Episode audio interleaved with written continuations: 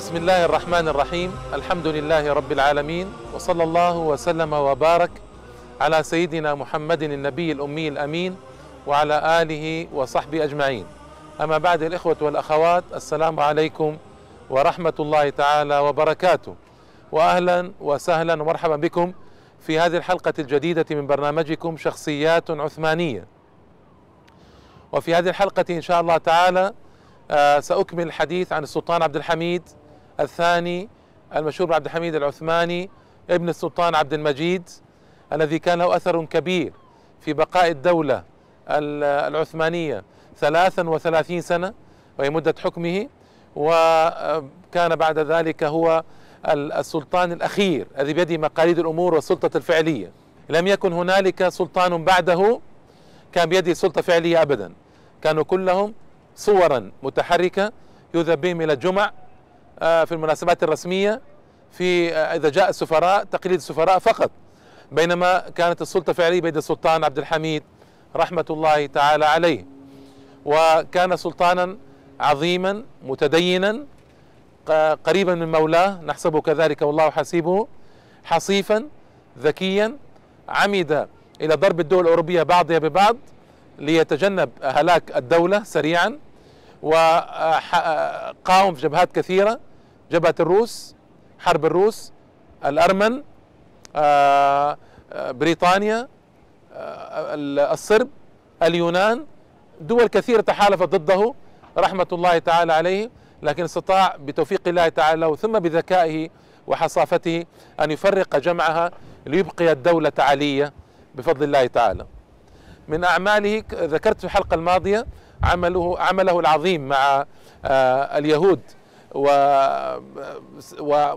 ورده هرتزل وعدم قبوله ابدا أن يتنازع عن فلسطين رحمة الله تعالى عليه وأيضا ذكرت أنه كان يؤثر الدين ويحبه ويبتعد عن الخمر والنساء وهما الداءان العظيمان اللذان سريا في كثير من الحكام والرؤساء والسلاطين والملوك والأمراء. من أعماله الجليلة مجلة الأحكام العدلية في الفقه الحنفي.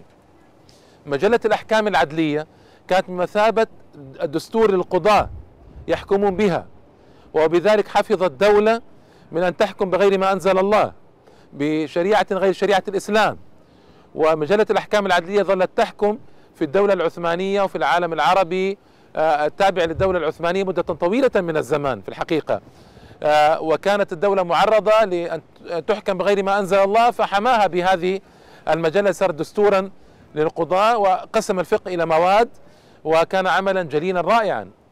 لأن العالم الإسلامي ما لم يحكم بغير ما أنزل الله إلا عندما سقطت الدولة العثمانية وجاء المستخرب الأجنبي ونحى كتاب الله وسنة رسول الله صلى الله عليه وسلم وجعل مكانها قوانين انجليزيه ويا العجب ويا الأسف والقوانين الفرنسية والقوانين السويسرية.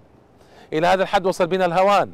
ننحي شريعة الله الكاملة ونأتي بزبالات أفكار البشر لنجعلها هي الحاكمة في الدول العربية والإسلامية. وهذه مأساة وأي مأساة هي أيها الإخوة والأخوات. أيضا من أعماله العظيمة إنشائه السكة الحديد. السكة الحديدية. التي تصل الدولة العثمانية بالمدينة مدينة رسول الله صلى الله عليه وسلم. هذه السكة بقي فيها مدة طويلة وهو ينشئها.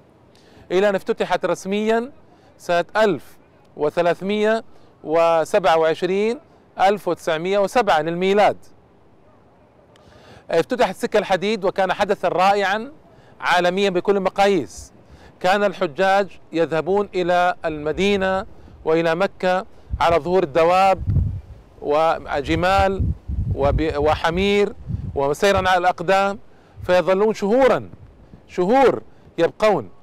فاختصر المسافة إلى أربعة أيام من إسطنبول إلى المدينة في أربعة أيام. فكان حادثا عجيبا جدا آنذاك وأراح الله تعالى به الحجاج وحمى الخط. كيف؟ لأن الخط كان يتعرض للأسف أيضا خط الحديدي لهجمات الأعراب. فسكن نائرة الأعراب أعطاهم الأموال والهدايا حتى لا يعتدوا على الخط. وفي الوقت نفسه آه، حمل خط بمحطات فيها جنود عثمانيون على طول الخط. فهذا من فضائل السلطان عبد الحميد العظيمة ودفع من جيبه لهذا الخط وعمل اكتتابا عاما في العالم الإسلامي. هذه فكرة رائعة وجديدة.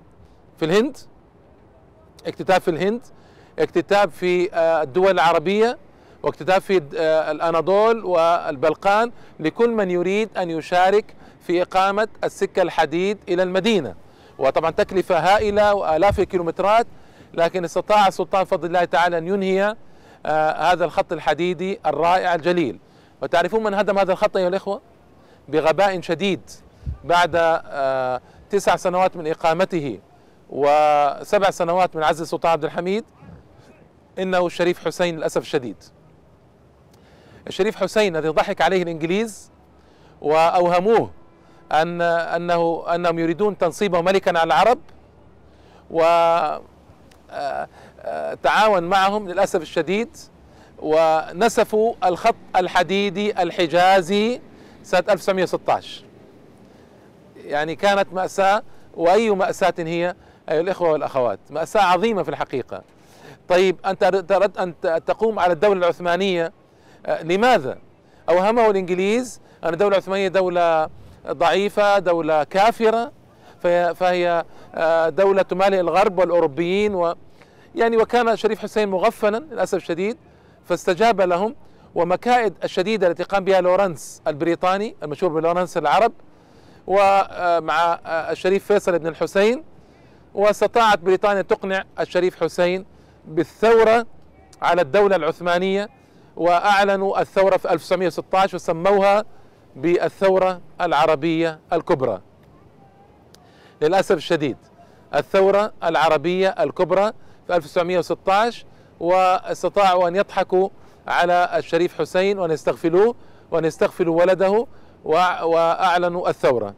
طبعا آه، السلطان عبد الحميد رحمه الله تعالى كان يهدف من هذا الخط أن يوصله إلى المدينة ثم بعد ذلك يصل إلى آه، بغداد ويصل إلى أنحاء العالم الإسلامي. الخط هذا الحديدي ليصل أنحاء العالم الإسلامي بعضها ببعض وليكون درءا ليكون درءا آه، الهجمات هجمات آه، التي كانت متوقعة آنذاك طبعا. الدول الأوروبية بدأت تكشر عن أنيابها وتظهر النية السيئة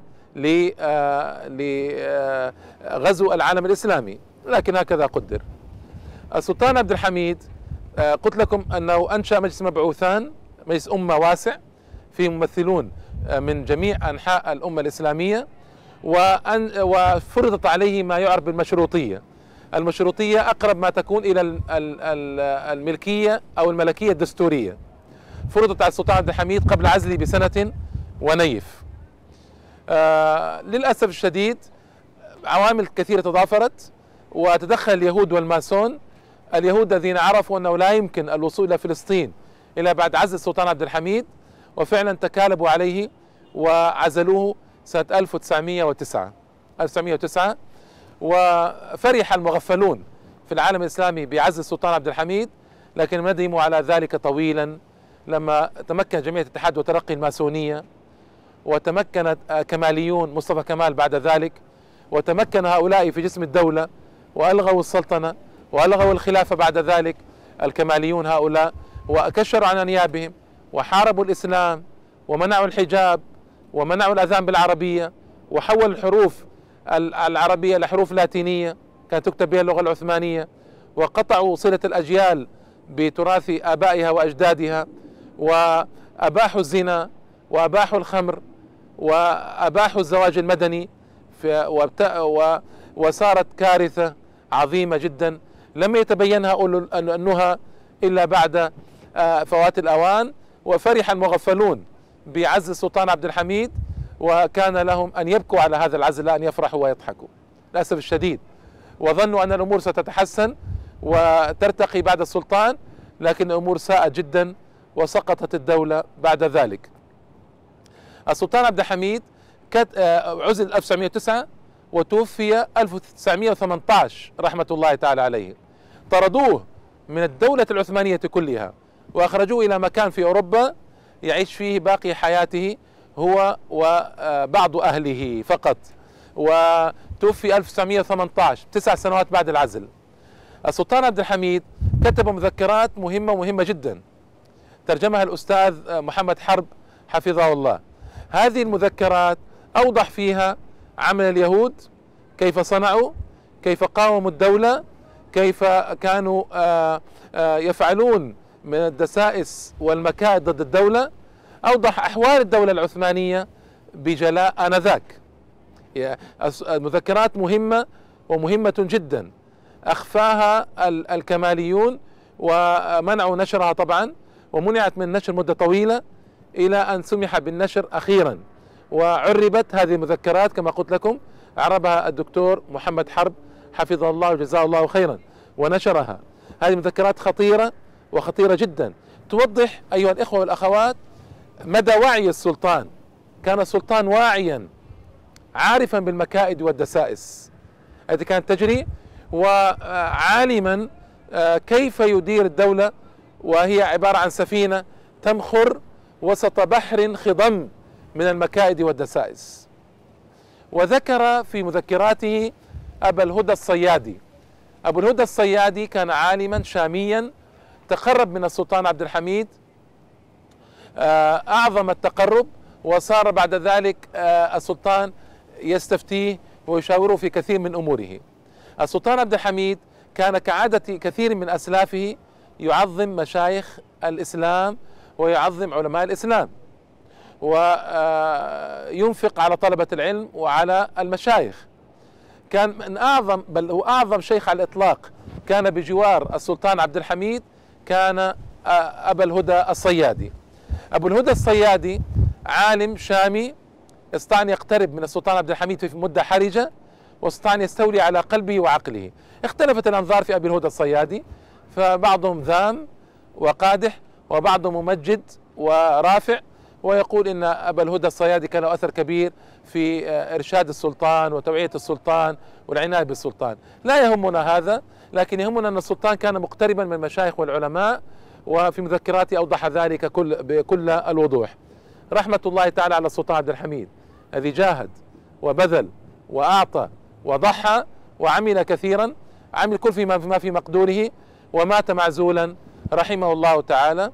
إلى اللقاء إن شاء الله تعالى الحلقة القادمة الإخوة والأخوات. والسلام عليكم ورحمة الله تعالى وبركاته.